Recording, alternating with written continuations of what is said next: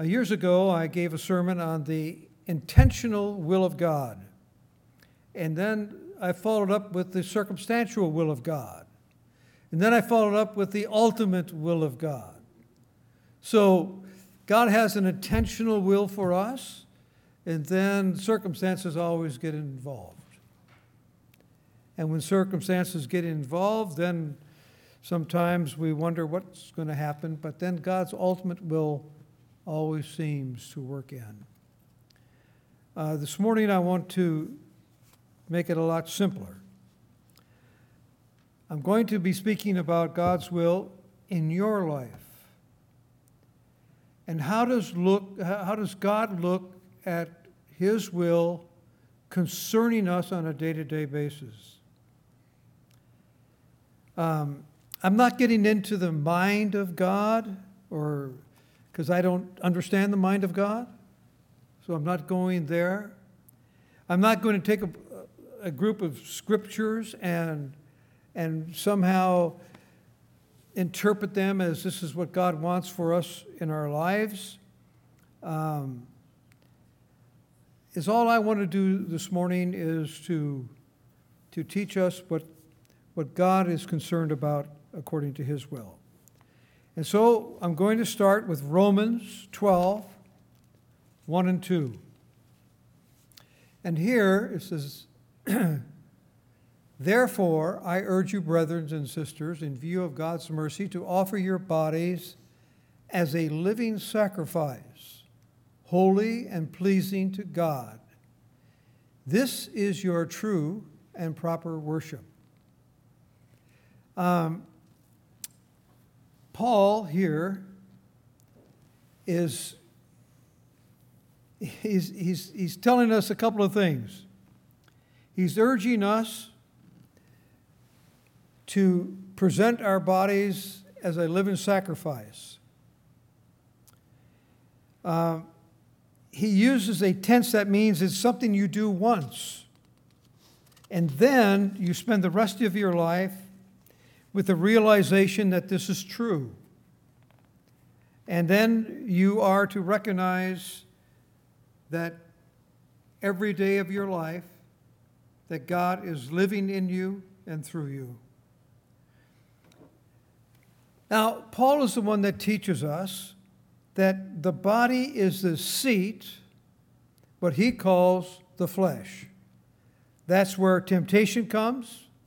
That's where the antagonistic uh, nature within us that does not like what God likes, that does not want necessarily what God wants. It's that source of temptation. And yet the Bible says, and this is what God wants. I could hear the average Christian saying, What? What does God want with my body? I don't even like my body. It has BO, it snores, it's got all sorts of problems. It's got heart problems, it's got a dirty mind. And then to think that the Lord is asking us to give us his body, give us, give us our bodies to him. It seems almost crazy in a way because this body is always tripping us up. It's always causing us problems. Now, if God said, Give me your spirit, well, He has that. He gave us a new spirit, but that would make sense. Dedicate your spirit to me, that would make sense. Because my spirit is complete, my spirit is perfect, but yet God is saying, Sacrifice your bodies to me. Give me your bodies as a living sacrifice. Bring your body with all of its problems, with all of its temptations. Bring it just the way it is. And then the Bible says, this is your logical worship. And I think, really? This is your logical worship. But what he, God is saying is, you come just the way you are. You come and you start with me. You cannot handle all the problems that you're facing by yourself. You need to start with me. If you use your body for yourself, you will misuse it. You will abuse it. And will use it for things that God never intended for you to use it for. In 1 Thessalonians 4 3, the Bible says, It is God's will. It is God's will that you should be holy, that you should be sanctified, that you should avoid sexual immorality. So the Bible makes it very plain what His will is here. His will is that you sacrifice, you, you, you give me your body as a living sacrifice, and you abstain from sexual immorality. Now, God says that if you give me your body, I will use it. If you give me your body, I will use it wherever you go to bring you peace, to give you joy, to heal your hurt, and to show love, healing, and grace. Then he says that I will bring it under control. Now, when you stop and think about that, that God says that if you bring me your body as a living sacrifice, I will bring it under control. Well, what does God mean by that? Because all of our difficulties, or most of our difficulties, are caused from our body. We abuse it and misuse it on a daily basis almost. He says, I will do that. I will bring it under control, but I want you to do two things. Two things that he asks you. He's asking you, one, do not conform any longer to the pattern of this world. Now, what does that mean? It literally means to the schemes of this world. Now, it's the philosophy of life that surrounds us. The spirit of the age is the same, it never changes from one generation to another generation. It's the advancement of self. If the advancement of self is the basis for our life, then the goal of life seems to be everyone trying to find personal happiness. And what happens there? We get ahead, trying to get ahead. That's what our focus is. Grabbing what's mine before someone else gets it. It's putting yourself first, not Christ, not your family, not your job. It seems like it's all about you. It's hanging on to everything that you have, no matter what it costs in terms of hurt and pain to someone else. So he says, Do not follow he says, These two commitments you make when you present your body as a living sacrifice. You, you, you do not follow the patterns of this world. And then, two, he says, be transformed by the renewing of your mind. The mind of Christ says the reason for living is not to advance self, but to serve God. Renewing your mind is seeing your life as God sees it.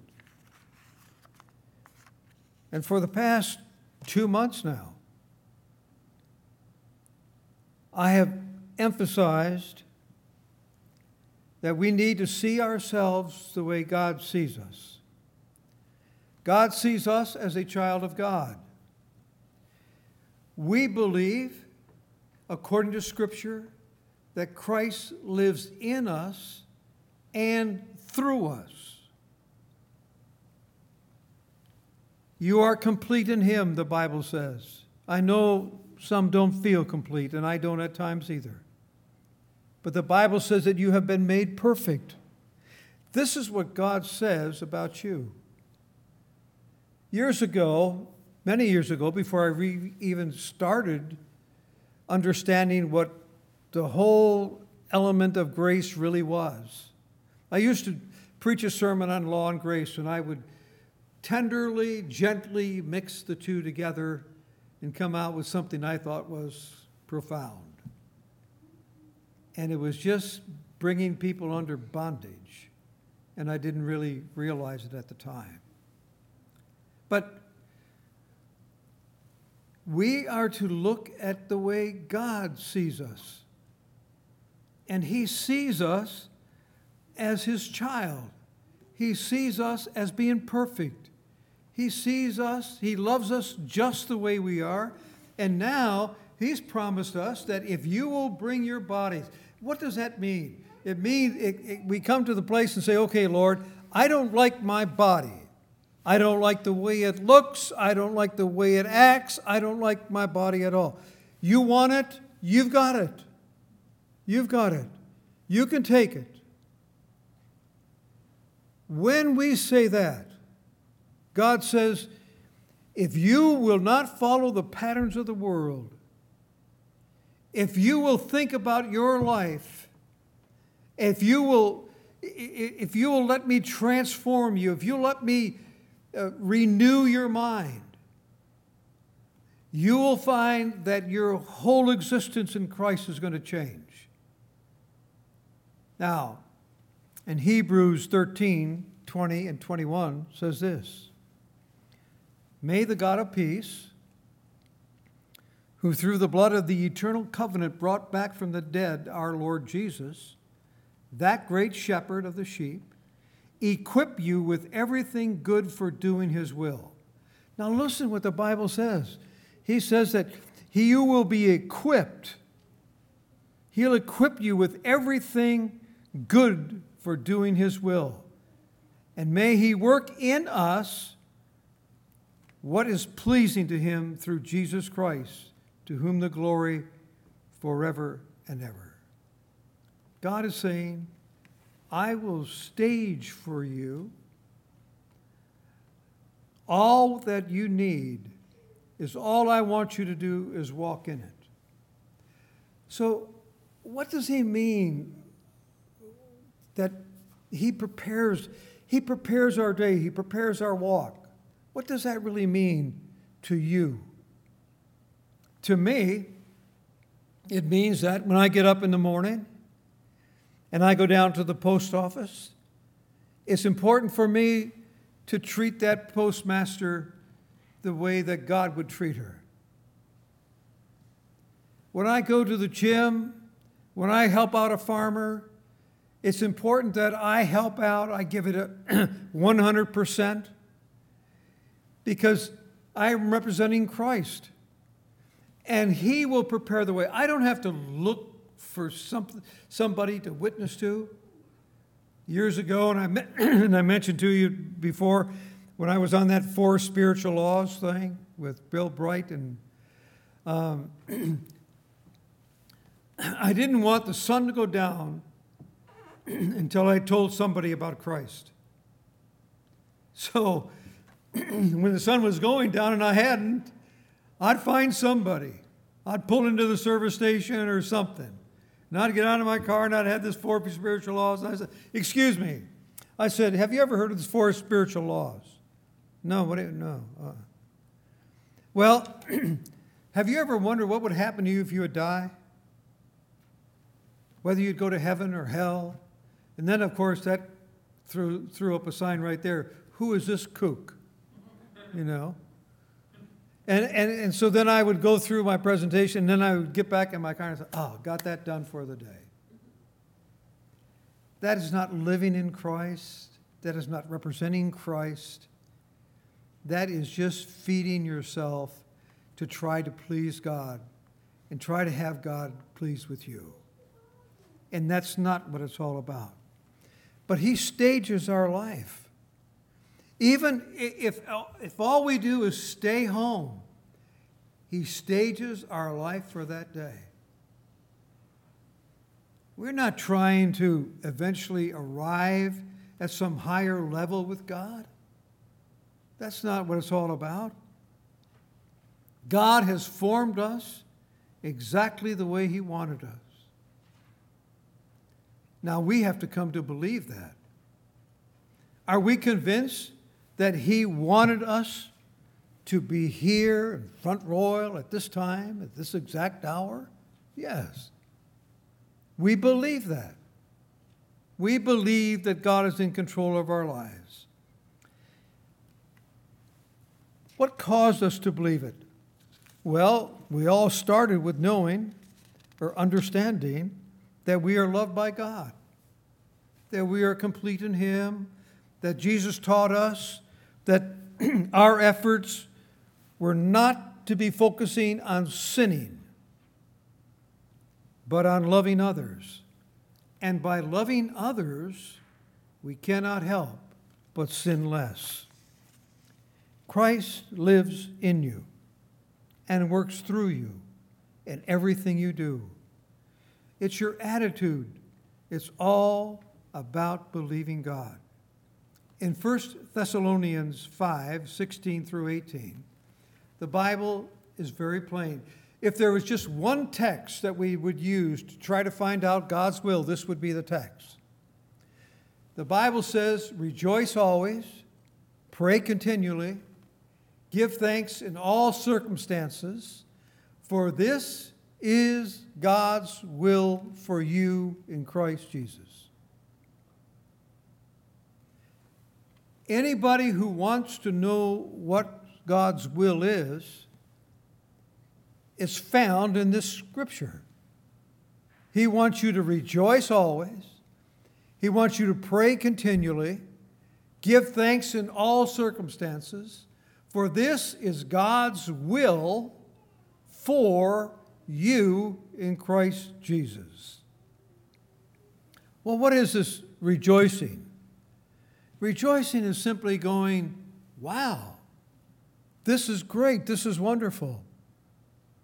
When I got up this morning and I looked out my window there and I saw the mountain and I saw the fog and I saw the rain, I could I thought to myself, wow, this is something. This is amazing. It's beautiful. And then when I got out in it, I, I, for some reason I wasn't thinking this was so amazing. It was good when I was looking at it, but then I thought, oh, this is going to be a problem. But the Bible tells us that we are to rejoice always, pray continually, pray without ceasing. How does one pray without ceasing? Pray is an atti- prayer is an attitude. It's an attitude of gratefulness. You know, sometimes, and I'm sure that we're all, we're all the same, sometimes you get up in the morning, and I, uh, in fact, almost every morning, I wake up and I say, Good morning, Lord. This is the day that you have made. I will rejoice and be glad in it. So that's the way I start my day. And then as I go through my day, I, I, I, just look at things differently. I say, man, that is so beautiful. That is so wonderful. God is so great. God is so good to me. It's an attitude of rejoicing, it's an attitude of praying, it's an attitude of giving thanks. Thank you, Lord, for saving me. Thank you, Lord, for living inside of me. Thank you, Lord, for working through me. Thank you, Lord, for everything.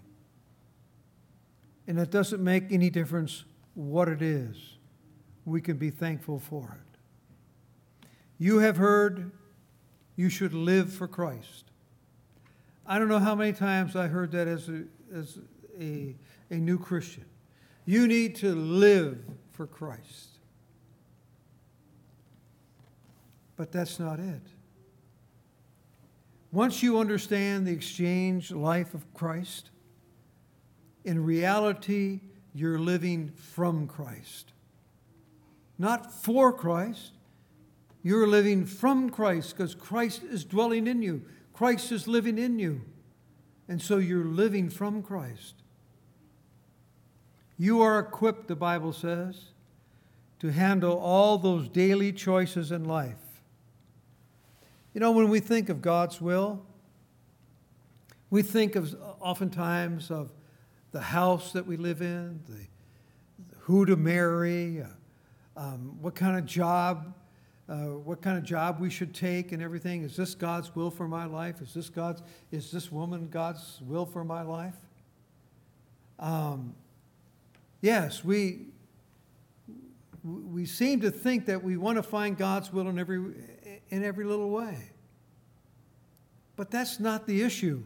The issue is not finding uh, a wife to, to be God's will or anything. God's given us wisdom. And, and the Bible tells us we should pray for wisdom. Pray for wisdom to know what we should do. When it comes to buying a house, yeah, it's wisdom to check out what the mortgage might be before you buy the house.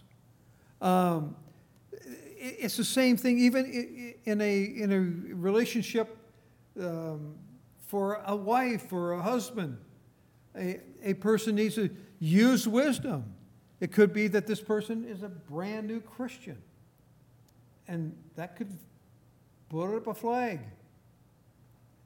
That it, it could be that this this wife she wants five children, and this man he he doesn't want any.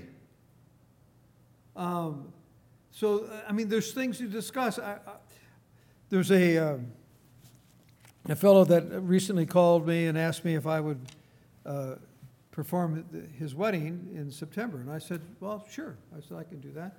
But I said, There are things that I have to go through before I could do that. I have to go through some counseling sessions, and I have to cover everything. Everything. Um, it's not that it's there to change their mind or anything else, it's just there to make a person aware of what they could possibly be facing. God has given us wisdom.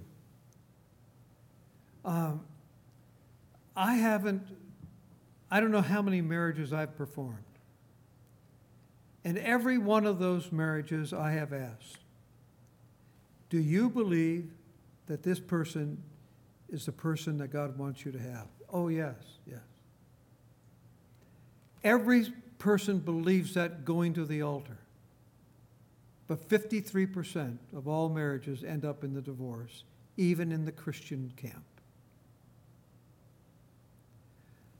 God gives us wisdom to handle life. And sometimes it gets overwhelming, but He gives us wisdom to do that. He gives us an opportunity to make a choice. So, what is God's will? What is God's will when you make a mistake? You remember one thing that the Bible says all things work for good for those who love God. If you make a mistake, God can take that mistake and turn it around and work it for good. We need to remember that every time we're faced with a decision. Sometimes I've said, you know, you can't make a bad decision. if you make a bad decision and you do it with, through prayer and wisdom that you feel that God has given to you and it turns out bad, it's going to turn out right.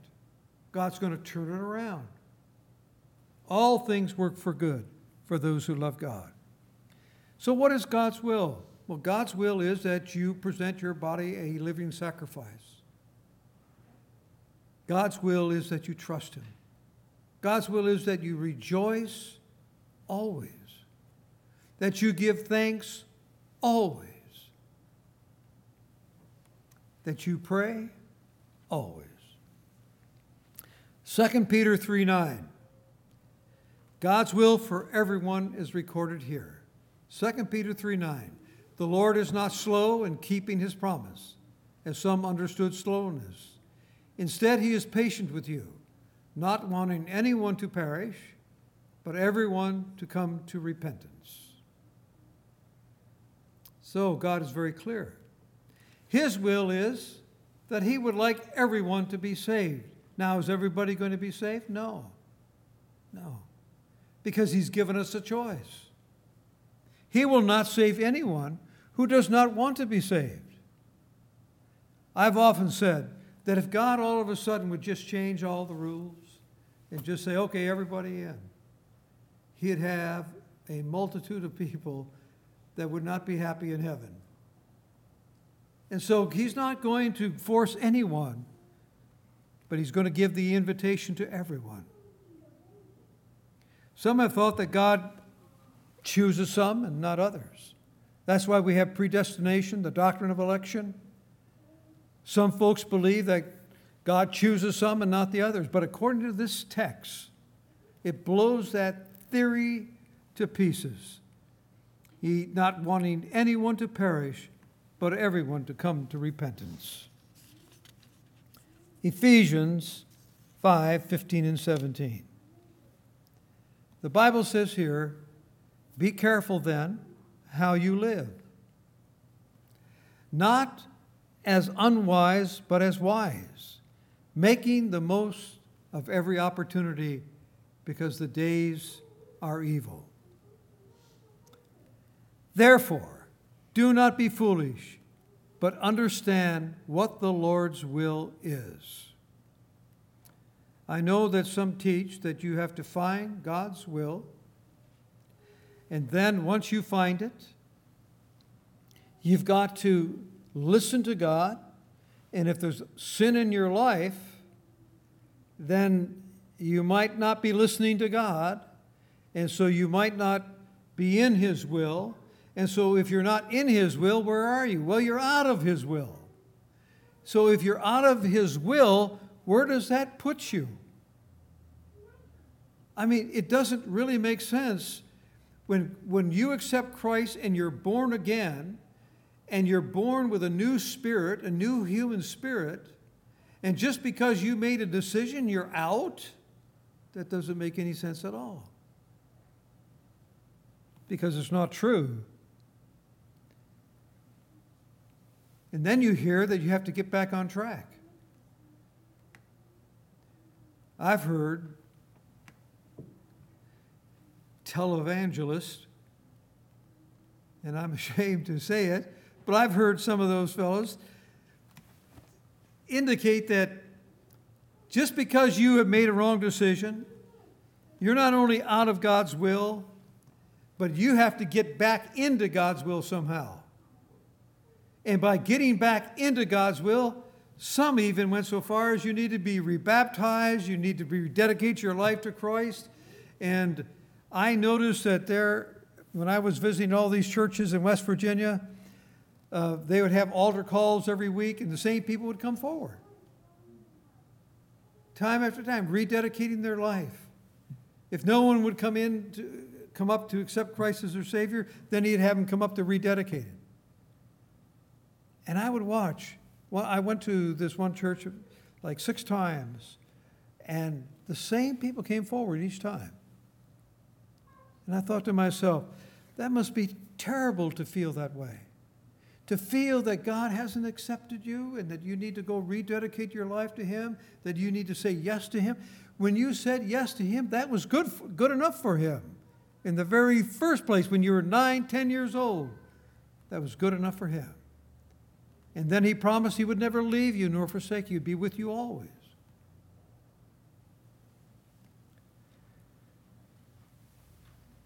It's not about making right choices to be right with God.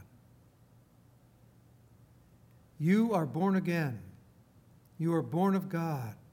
You're born of the Spirit. And you are right you are righteous by birth. When you accepted Jesus Christ as your Savior, you became righteous. And that's the way God sees you because that's really who you are. So, what is God's will for your life? Well, God's will is for, that, for you to enjoy your salvation, that you be excited that you're saved, that you be excited that God has come in and dwelled and made a home in you. And He's there to guide you and to lead you through no matter what you're going through. What you're going through is not the issue because God is there to see you through it. And He'll give you wisdom too. What is God's will for you? To present your bodies to Him. And the Bible says that this is the way you worship God. It's the way that you live. You come to church and we worship God. But for six days out of the week, you worship God every day. And you worship Him by and through your bodies. It's the way that you treat people. It's the way that you are in your own home, with your own spouse, with your own children, with your own family members, your relatives, and all. He's equipped you. He's already equipped you to represent Him in every aspect of your life. You are equipped to do that.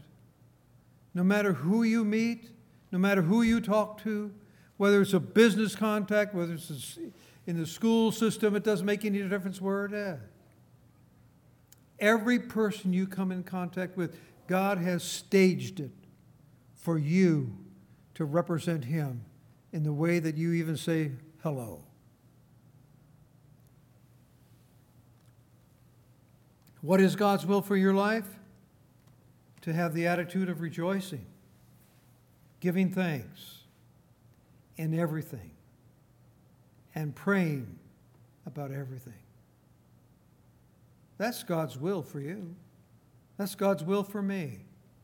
To be excited about what God has done. To give thanks in everything. It doesn't make any difference what it is. I know there are times when we don't feel like it. It's pretty hard to have your wife pass away and you give thanks to God for her passing. It's very, very difficult. It's very difficult to go through a divorce and to thank God that you went through that divorce. It's very difficult to bury a child and say, Thank you, Lord, for this opportunity to bury my child. It's very difficult. But God says that we are to rejoice. We are to rejoice always. We're to give thanks always. We're to praise Him always. It is God's will that you know and understand that Christ lives in you and He lives through you. That is God's will. It's not complicated. It's not about houses and marriages and anything else. God's will is very simple. His will is that you have salvation, and we all have it. His will is that He would equip us all, and He has. We just don't sense it or feel it, or maybe we don't even understand it. But He says that He equips us. It's God's will that we have the attitude of Christ. And what's the attitude of Christ? It's rejoicing, it's giving thanks, and it's praying without ceasing.